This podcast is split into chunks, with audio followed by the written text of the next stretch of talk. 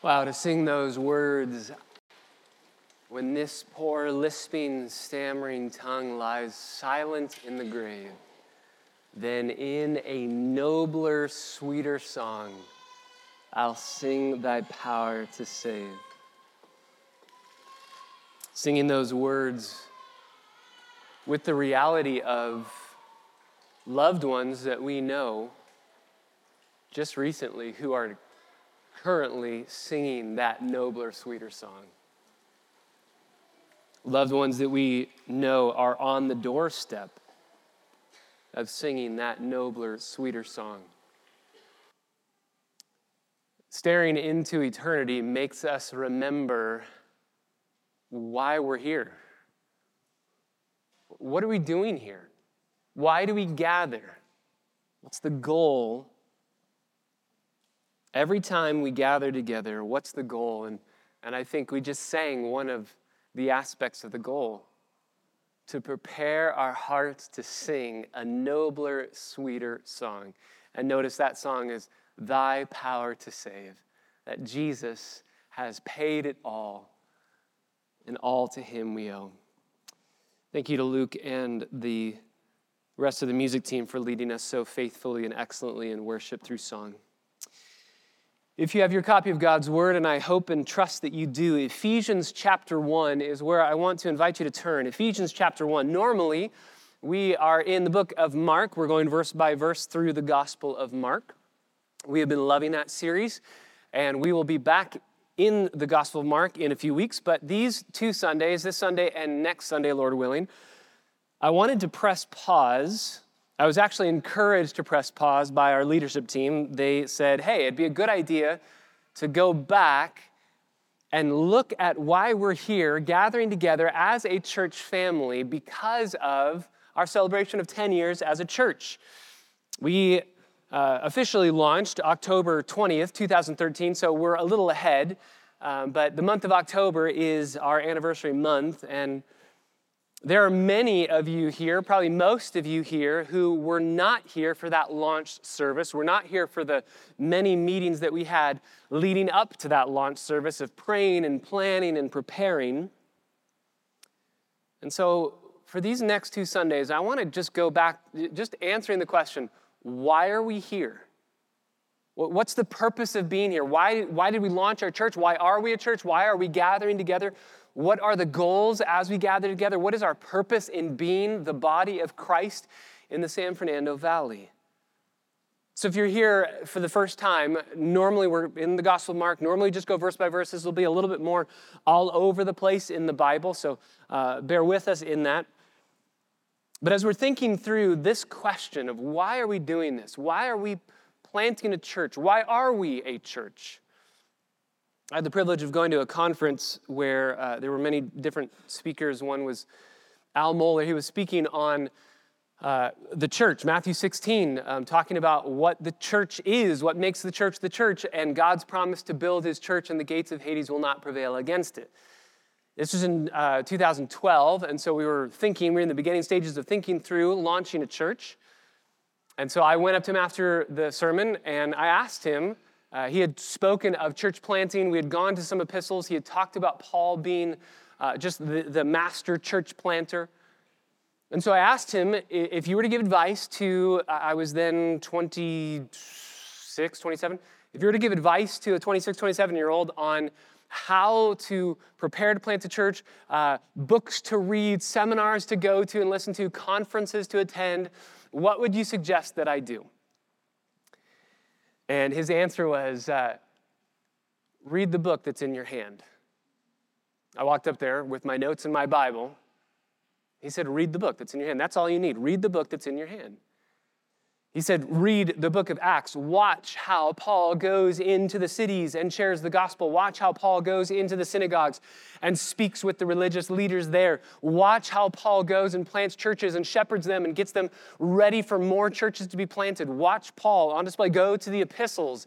Listen to how Paul talks about governing the churches, about leading and shepherding and ministering to the churches. He said, go do a deep study on the way that the churches are run in the Bible and let your church plant come from that. So I did that. I did a deep dive into Acts and the epistles, even into Revelation chapter 2 and 3, the epistles of Jesus to the seven churches that are in Asia Minor. And as I did that study, and as we started talking and planning and preparing as a church to plant a church, we highlighted five main passions that the Apostle Paul had in the book of Acts and in his epistles that really uh, were, were the rudder for everything that he did. Five main emphases that he had in dealing with churches, in planting churches, in shepherding churches, and in governing churches. Five main passions that the Apostle Paul had for the church. These five are by no means exhaustive, but they are an overarching banner that flies over everything that the Apostle Paul did. And it helped us as a church to think through why are we doing what we are doing? So this morning, I just want to go through these five different passions, but I want to start in Ephesians chapter 1. I want to read this amazing text starting in verse 3, going all the way to verse 23, and then we'll ask God's blessing on our time, and we will have a, an incredible time diving into the word together. Paul writes in Ephesians chapter 1 verse 3, "Blessed be the God and Father of our Lord Jesus Christ, who has blessed us with every spiritual blessing in the heavenly places in Christ, just as he chose us in him before the foundation of the world, that we would be holy and blameless before him."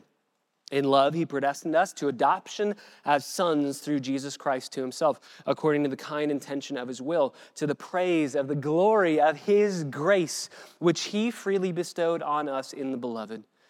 In him, we have redemption through his blood, the forgiveness of our trespasses, according to the riches of his grace, which he lavished on us. In all wisdom and insight, he made known to us the mystery of his will, according to his kind intention which he purposed in him, with a view to the administration suitable to the fullness of the times, that is, the summing up of all things in Christ, things in the heavens and things on the earth. In him also we have obtained an inheritance, having been predestined according to his purpose, who works all things after the counsel of his will to the end that we who were the first to hope in Christ would be to the praise of the glory of His grace. In Him, you also, after listening to the message of the truth, the gospel of your salvation, having also believed, you were sealed in Him with the Holy Spirit of promise, who is given as a pledge of our inheritance with a view to the redemption of God's own possession to the praise of His glory. Now, it's for this reason, I too, having heard of the faith in the Lord Jesus which exists among you and your love for all the saints, I do not cease giving thanks for you while making mention of you in my prayers that the God of our Lord Jesus Christ, the Father of glory, may give to you a spirit of wisdom and of revelation in the knowledge of Him. And I pray that the eyes of your heart may be enlightened so that you may know what is the hope of His calling what are the riches of the glory of his inheritance in the saints? And what is the surpassing greatness of his power toward us who believe? These are in accordance with the working of the strength of his might, which he brought about in Christ when he raised him from the dead and seated him at his right hand in the heavenly places, far above all rule and authority and power and dominion and every name that is named, not only in this age, but also in the one to come. He put all things in subjection under his feet, and he gave him as head over all things to the church, which is his body, the fullness of him who fills all in all. These are the words of our living, holy, and awesome God. Let's ask Him to write their eternal truths on our hearts such that we would walk out of these doors affected, changed, and transformed. Father, we do ask that you would do a work in our midst this morning as we give careful attention to your word. We ask, Holy Spirit, that you would open our eyes to behold wonderful things from your law. We ask that you, by your grace, would do exactly what Paul is asking that you would open our eyes to see and to know the glory of God, to know how awesome you are and to be forever changed by that reality.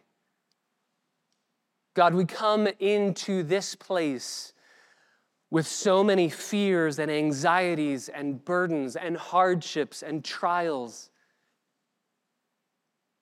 And I pray that you would lift our eyes off of those things to Christ.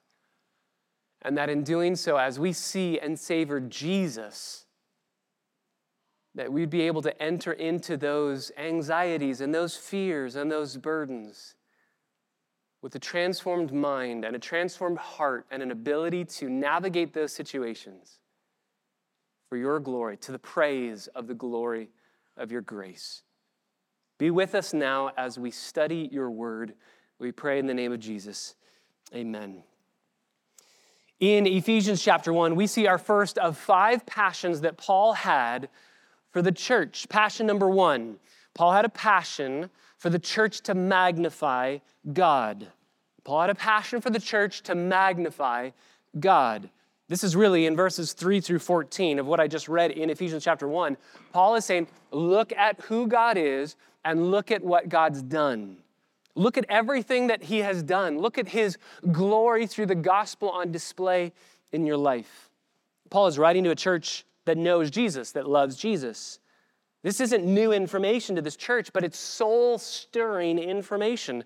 You can never get over the gospel. And so he's saying, remember the gospel. Sometimes we forget.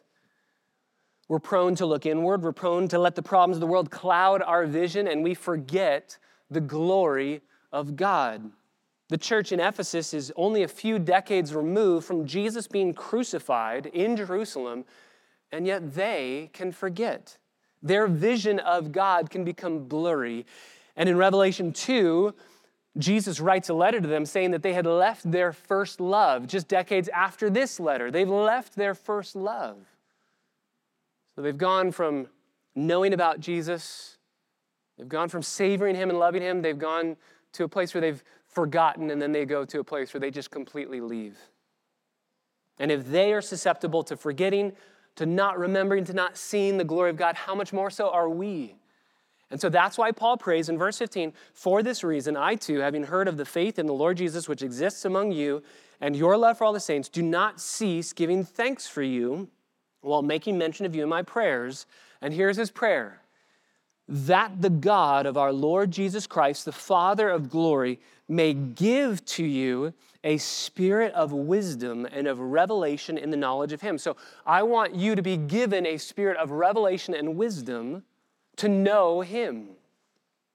And then he goes on in verse 18 I pray that the eyes of your heart may be enlightened. My Bible says, be enlightened. Literally, it's be being opened.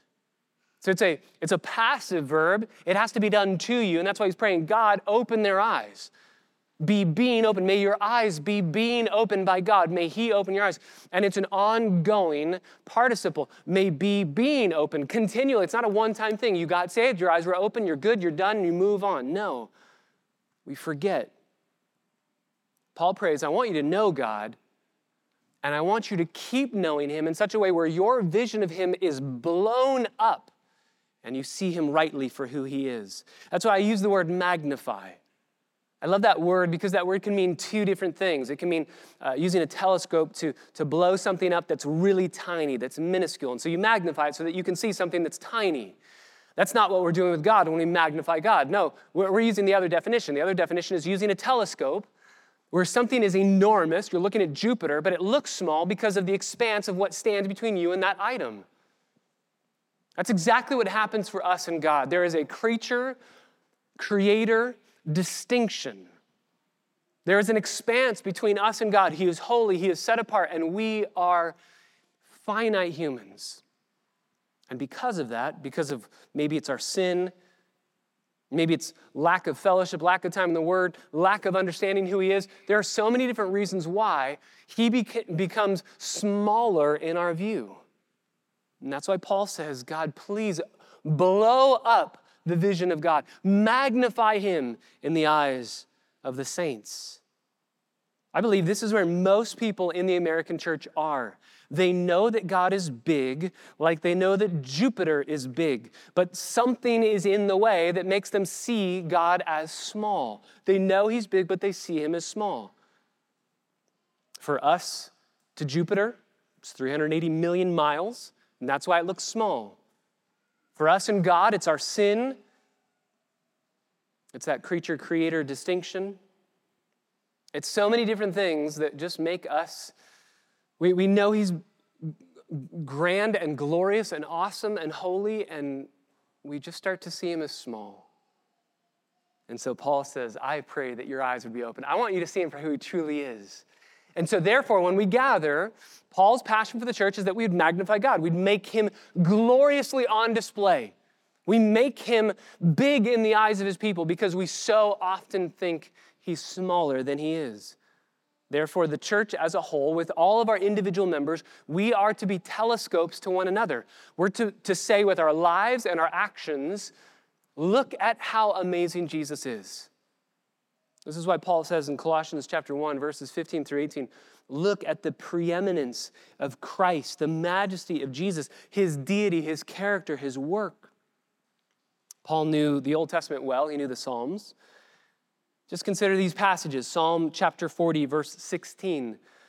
Let all who seek you rejoice and be glad in you. Let those who love your salvation continually say, The Lord be magnified. Psalm 34, verse 3 Oh, magnify the Lord with me, and let us exalt his name together. We're not saying, let's make him bigger than he actually is. No, he is glorious. We're saying, let's remember how glorious he is. He's become small in our view.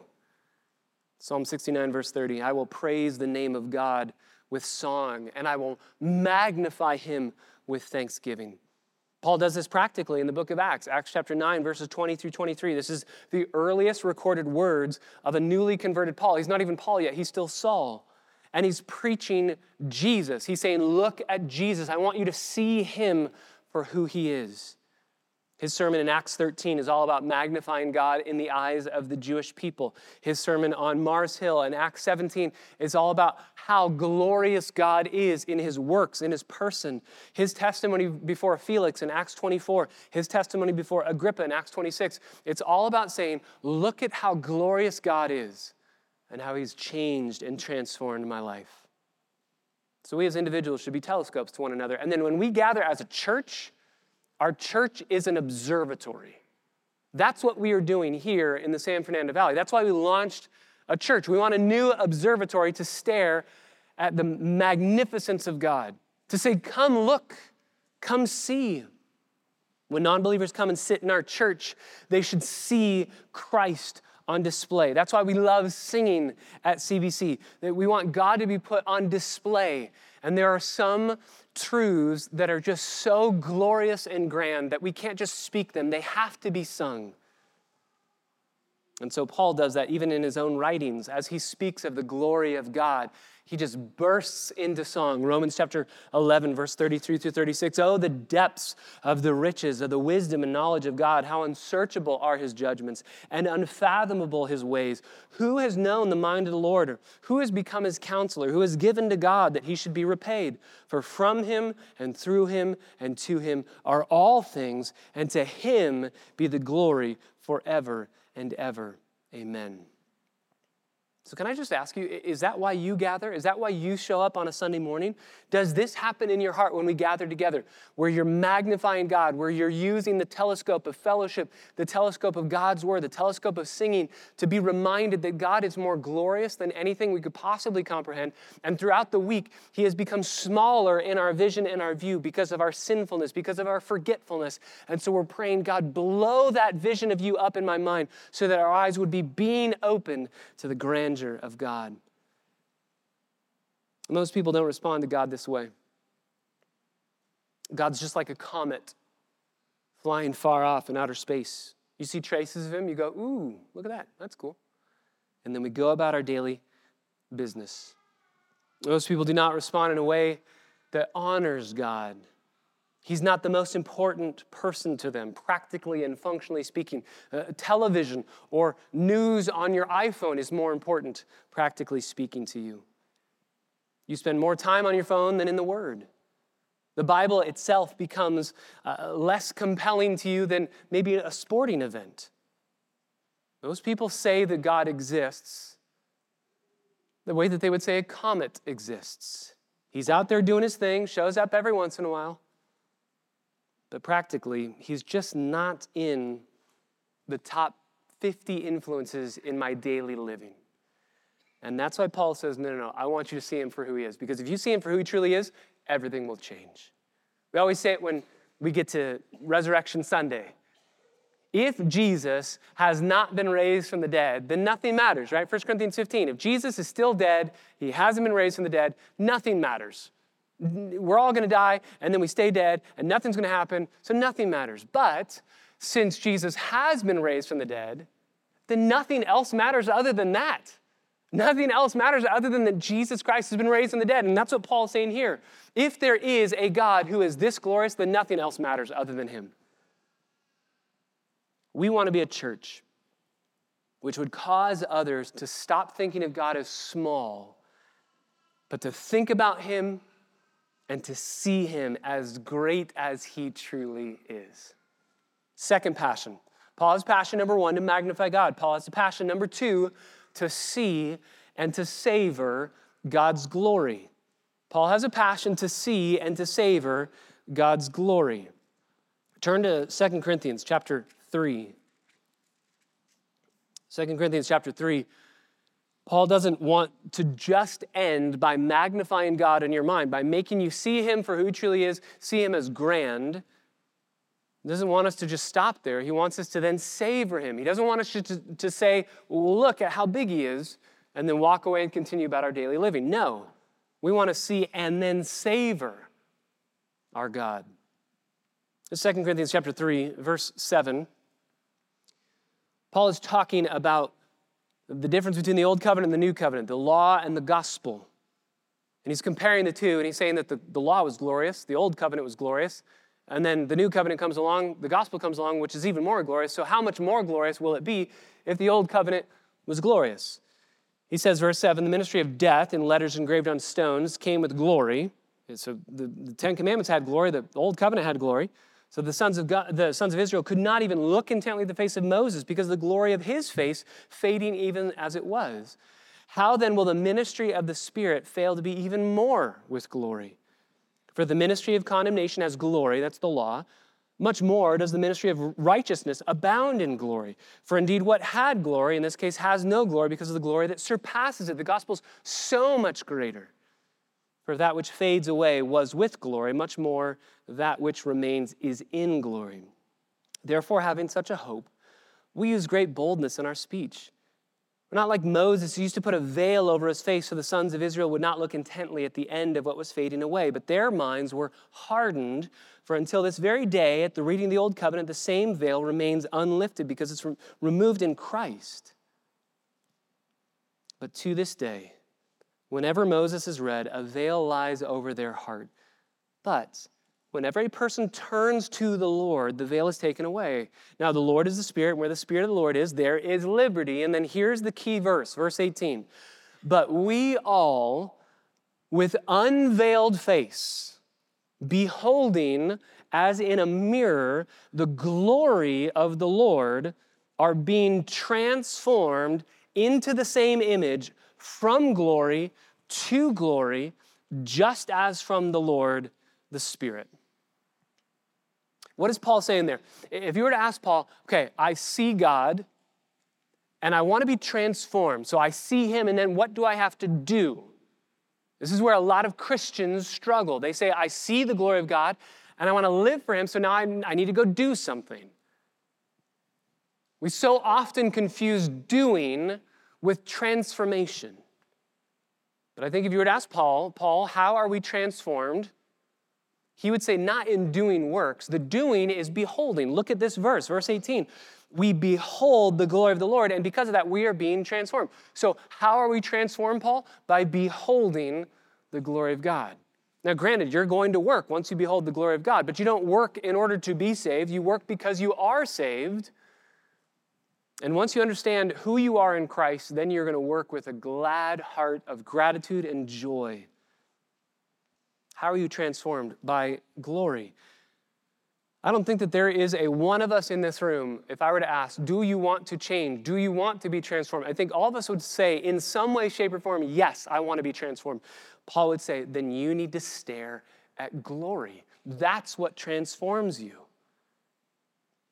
You have to stare at glory. Once we behold the glory of the Lord, we're transformed. But notice how he specifies it. We're transformed into the same image from a degree of glory to glory. It's a process. We want to be transformed, and we want to be transformed in an instant. I've heard this referred to as microwave Christianity, right? Come to Jesus, put the little popcorn button, beep, and it cooks for a minute, and we're done. Hooray, we're sanctified. But Paul says, no, it's in degrees. It's not in one fell swoop. It's, uh, it's a crock pot. You turn it on and you leave it alone, and it just slowly works throughout the day. One author says it this way Many Christians, especially newer Christians, long for a method of discipleship that will change them quickly by just following a few clear and doable steps. I would caution you from pressing too hard for such a foolproof method. Comes from a good place, but he says, I'd caution you. Such approaches to growth and change often lead to disillusionment and sometimes a crisis of faith because you're asking, why is this not working for me? God's way of growth is more like the watering of a plant or the feeding of a baby than the building of a wall brick by brick with a manual in our hand. When you build a wall that way, you can see every brick put into place and measure the progress. We hold the brick, we apply the mortar, we place the brick, and voila, growth. But Christian growth is not like that. It's more organic, it's less in our control, and it's usually far slower. That's why Peter would write in 1 Peter chapter 2, we're like newborn infants that are slowly growing. Just think about all the babies that we have at CBC, all the little ones. At the end of the day, do you wake up in the morning and at the end of the day, can you see noticeable growth? No, not really. How about at the end of the week? Maybe. At the end of the year? Totally. We saw that even in the pictures yesterday at the 10 year anniversary, looking at our own kids and seeing, wow, they've dramatically changed. We don't see that change from day to day, but if you look at a snapshot from years ago, you see that change. Did the change happen because of your control over the child? Did you make the growth happen? Did you add the inches? Did you add the pounds? No, you fed the child, you bathed the child, you protected the child, you, you, you did all those things, and God's the one who gave the growth. The spiritual life is the exact same way. By the way, this is why we do what we do when we gather together as a church. Every Sunday we gather and the Word of God is preached. And most sermons are not memorable sermons. I, I wonder if anybody knows the points that I made in the sermon last Sunday. Guess what? I don't. I'd have to go look at my notes. It was in Mark, it was about disciples. I don't remember. But I know that that sermon kept me alive. I know that that sermon kept my heart growing with affections for Christ. Do you remember what meal you ate for lunch on September 16th? No. But I know you had a meal. I know it kept you alive, and I know it brought you to where you are today. Most times, sermons are not memorable. Most times, small groups are not memorable. But that's okay because that's not what they're designed to do. Our gatherings together are like meals, they keep us alive, and some of them we will remember forever. But most of them, they're just nourishment that sustain us and remind us keep growing in Christ. So we savor glory, and we're transformed by savoring that glory from degree to degree slowly but surely. And then we get to work. We absolutely get to work, but we do that only after staring at glory. It's glory that saves us. That's 2 Corinthians chapter 4, verses 1 through 6. God needs to open our eyes so that we would behold his glory, and then we get saved. And then Paul says, You don't leave from staring at glory. Don't stare at glory, get saved, and walk away.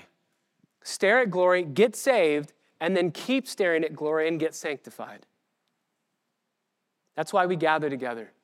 So we would stare at glory together, magnify God in our view, and then by staring at Him, we would see and then savor and love His glory. So Jonathan Edwards said this regarding his own preaching of the Word of God. He said, I should think myself in the way of my duty. This is my job.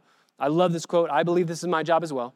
He says, This is my job as a preacher to raise the affections of my hearers as high as I possibly can, provided that they are affected with nothing but the truth and with affections that are not disagreeable to the nature of what they are affected with. So it has to be affected by the truth and not conjuring up emotions. I don't want to manipulate your emotions. I want you to be affected by the truth. And then, secondly, if you are affected by the truth, then your affections will lead to a life that aligns with the truth. And if it, if it leads to a life that doesn't align with the truth, you weren't affected by the truth. But I love that. When you think of the Puritans, we would tend to think, what would they say is the highest goal in preaching? And I think often we'd say the highest goal in preaching is to give information to the people. Jonathan Edwards says, no, that's a secondary goal. The information is a means to an end of raising the affections. That's why I use the, the language of affection so much. I want you to love Jesus. I want to love Jesus. I want all of us together to love Jesus because if we do that, if we love Him, then naturally we're going to grow. Naturally, we're going to love His Word and be in His Word. Naturally, we're going to love fellowship. Naturally, we're going to love prayer. I want us to love Jesus. The only way that we do that is by tasting and seeing that He is good. So we see and savor Him. We magnify Him and we see Him and we savor Him.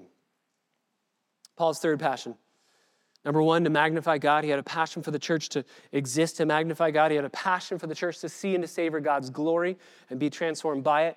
Number three, he had a passion for the church to make disciples. He had a passion for the church to make disciples. This is 2 Corinthians chapter 5. You can turn to the next chapter. 2 Corinthians chapter 5, verses 11 through 21. We are ambassadors of God. We are ambassadors our uh, missionary to Albania, Micah Turner, preached an excellent message on this passage. So I don't even have to read all of it.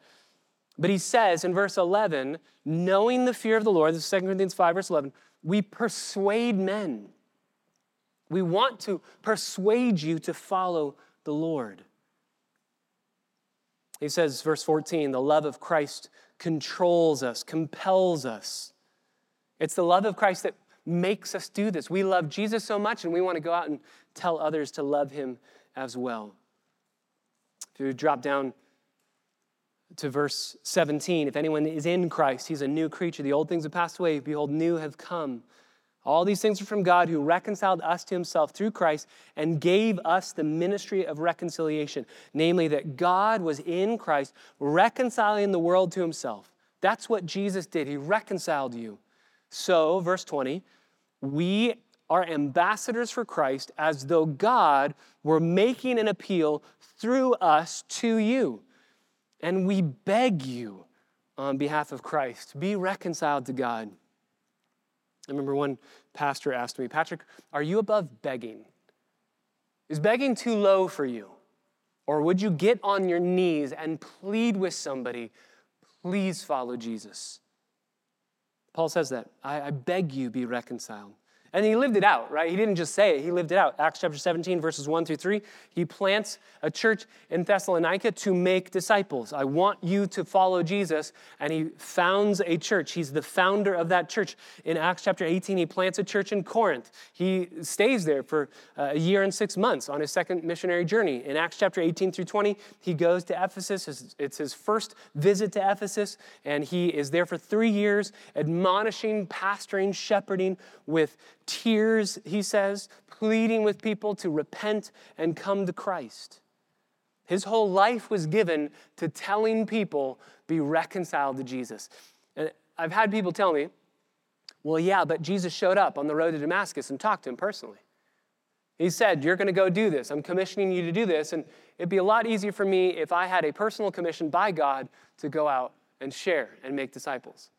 To which I say, okay, I think I understand what you're saying, but you have a personal commission, right? Matthew 28, go, make disciples. That is the great commission, as we say in church.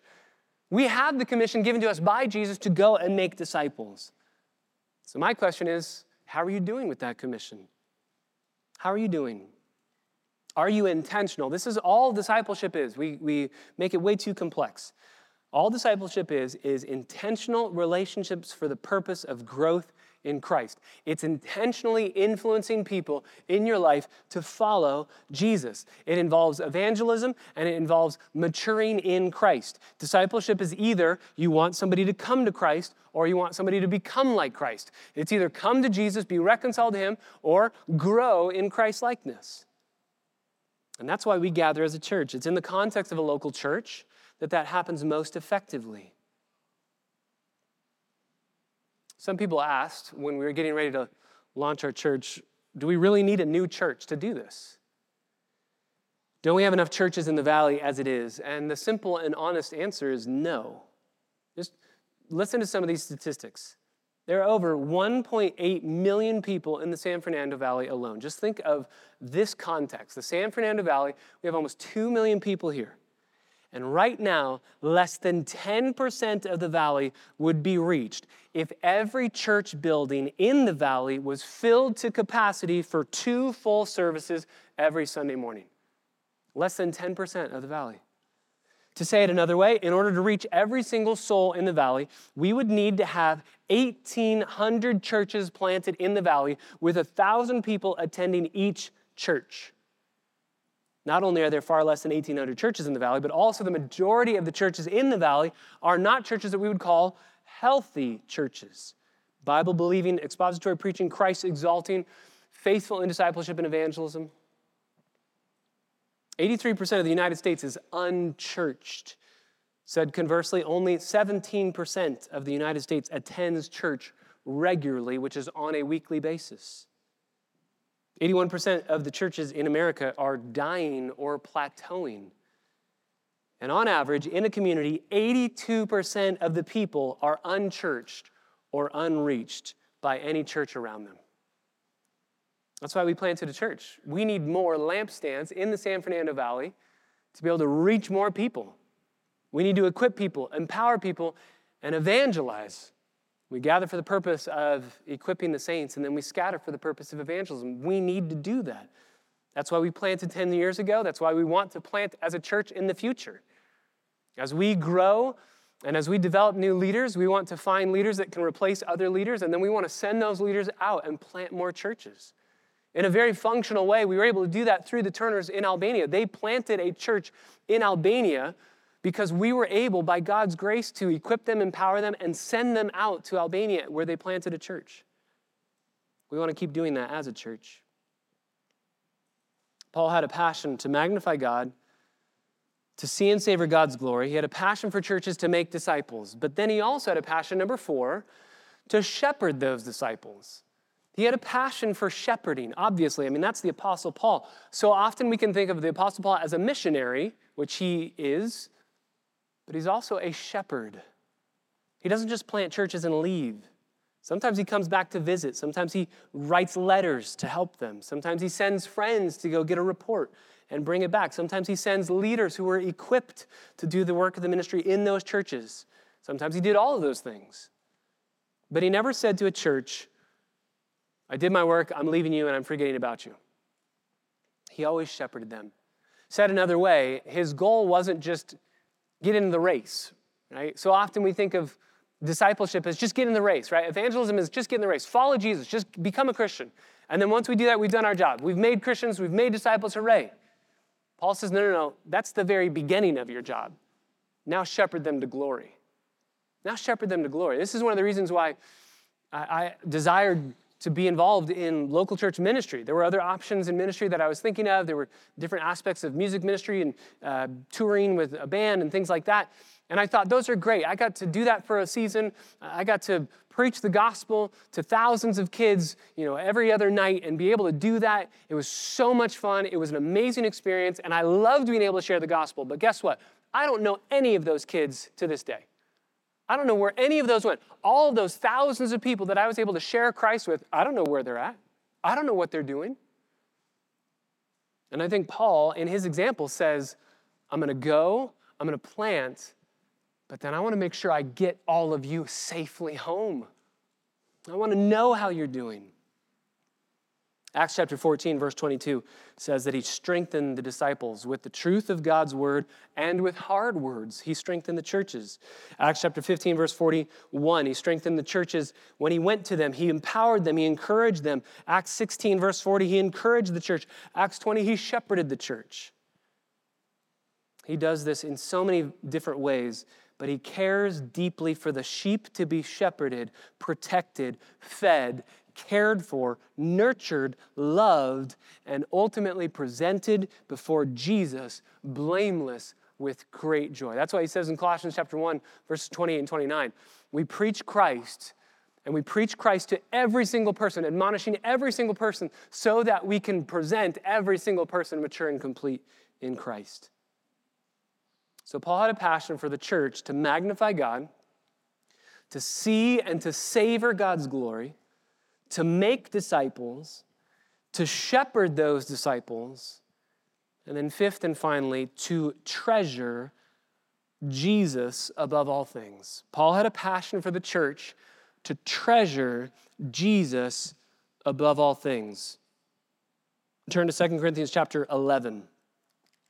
2 Corinthians chapter 11. I love this text. This is one of my favorite passages. Verse 1, Paul says, I wish that you would bear with me in a little foolishness, but indeed you're bearing with me.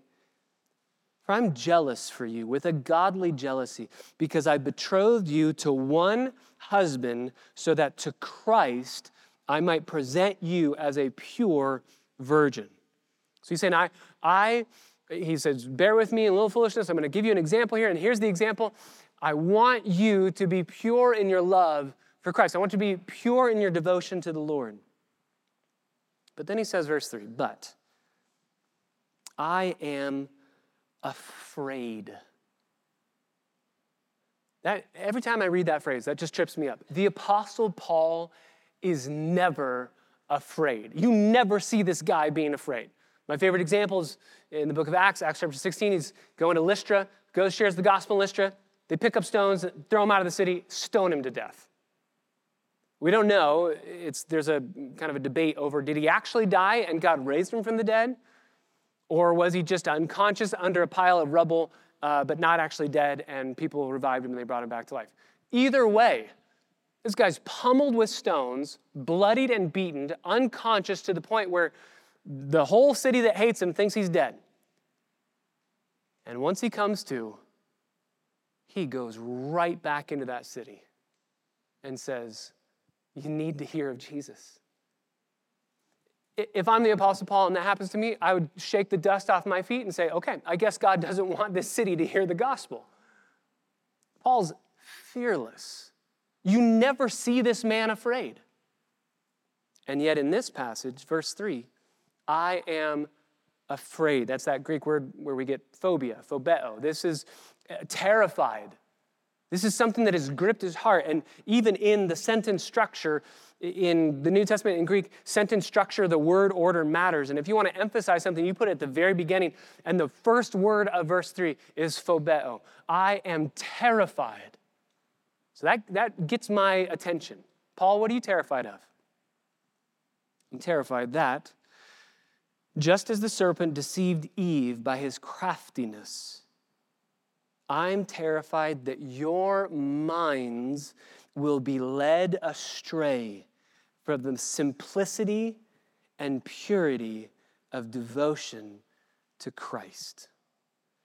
What is Paul's greatest fear. His greatest fear is that to professing believers, Jesus would become an afterthought, not your every thought. That Jesus in your mind would be somebody that you cease to be amazed by and you make it complex. Look at what he says I want simplicity and purity of devotion to Jesus. The opposite of that is complexity and a diluted devotion to the Lord. I don't want anything to mingle with your love for Jesus. No other love competes. And don't make this complicated. Just love him. He says, I'm afraid that the, the devil, the serpent, will do that. He'll lead your minds astray. I love how he says it's your minds, lead your minds astray. This is why he said earlier in the last chapter, 2 Corinthians chapter 10, verse 5, we take every thought captive to the obedience of Christ. That our thinking of him, going back even to magnification, that we would see him for who he truly is and think rightly about who he is. How does Satan deceive us? Lead us astray? Well, he uses our language, he uses Christian terms. He even uses the scriptures. Remember, he did that with Jesus as we looked at the temptations. He quoted scripture to Jesus. He just gives it different definitions, he twists it. And he's always asking this question. Every temptation you will ever experience is this question Did God really say, and is God really enough? Every temptation. Did God really say?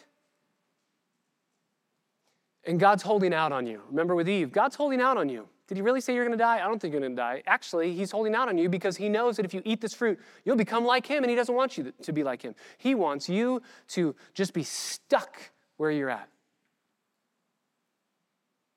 And so the Apostle Paul says, I want you to have such a devotion for Jesus that you would hear those temptations.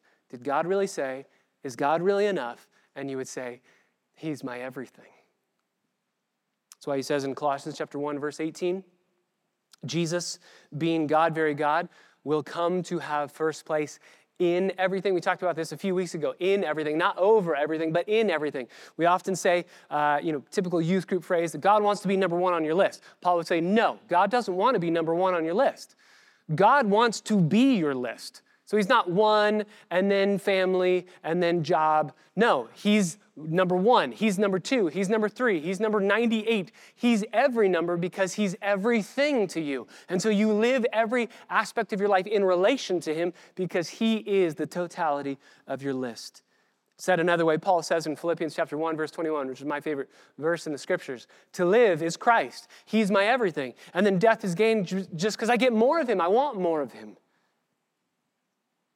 simplicity and purity of devotion to Christ. Can I ask you this morning is Jesus everything to you? Is he everything to you? Paul's fear is that he would become something, but not everything to you. Paul had five passions. These are just five, there's others. But Paul had a passion to magnify God. He wanted the churches to magnify God, to see and savor God's glory, to make disciples, to shepherd those disciples, to treasure Jesus Christ above all things. And so that really became my passion, kind of became my life mission statement. I want to exist and live every day to magnify God and spread a passion for His glory by making disciples and shepherding them to value Jesus Christ above all things. And as we started planning together and thinking about the church plant, we said, well, let's make that our mission. That's our goal. Everything that we do as a church, we exist as CBC. We were planted 10 years ago at CBC.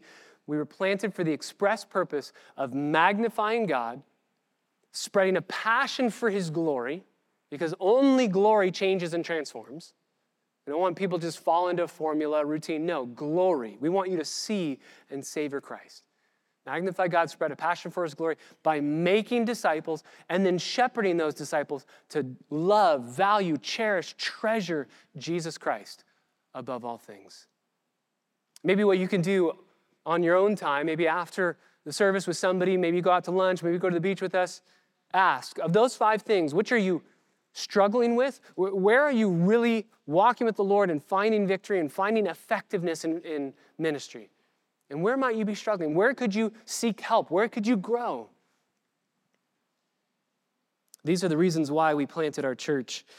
And at the end of the day, Matthew 16, Jesus said, I will build my church. He's the one doing the work. We're not doing the work, He's doing the work. But He said, I'll build my church, and the gates of Hades will never prevail against it. And I remember telling that group of 40 people, I said, I'm willing to bank my life on that verse. I'm willing to bet it all on that verse. Jesus is going to build his church and the gates of Hades will not prevail against it. I'll die for that verse. I'm going to bet my life on that verse. Do you want to bet your life with me? And I would encourage you all. It's worth it.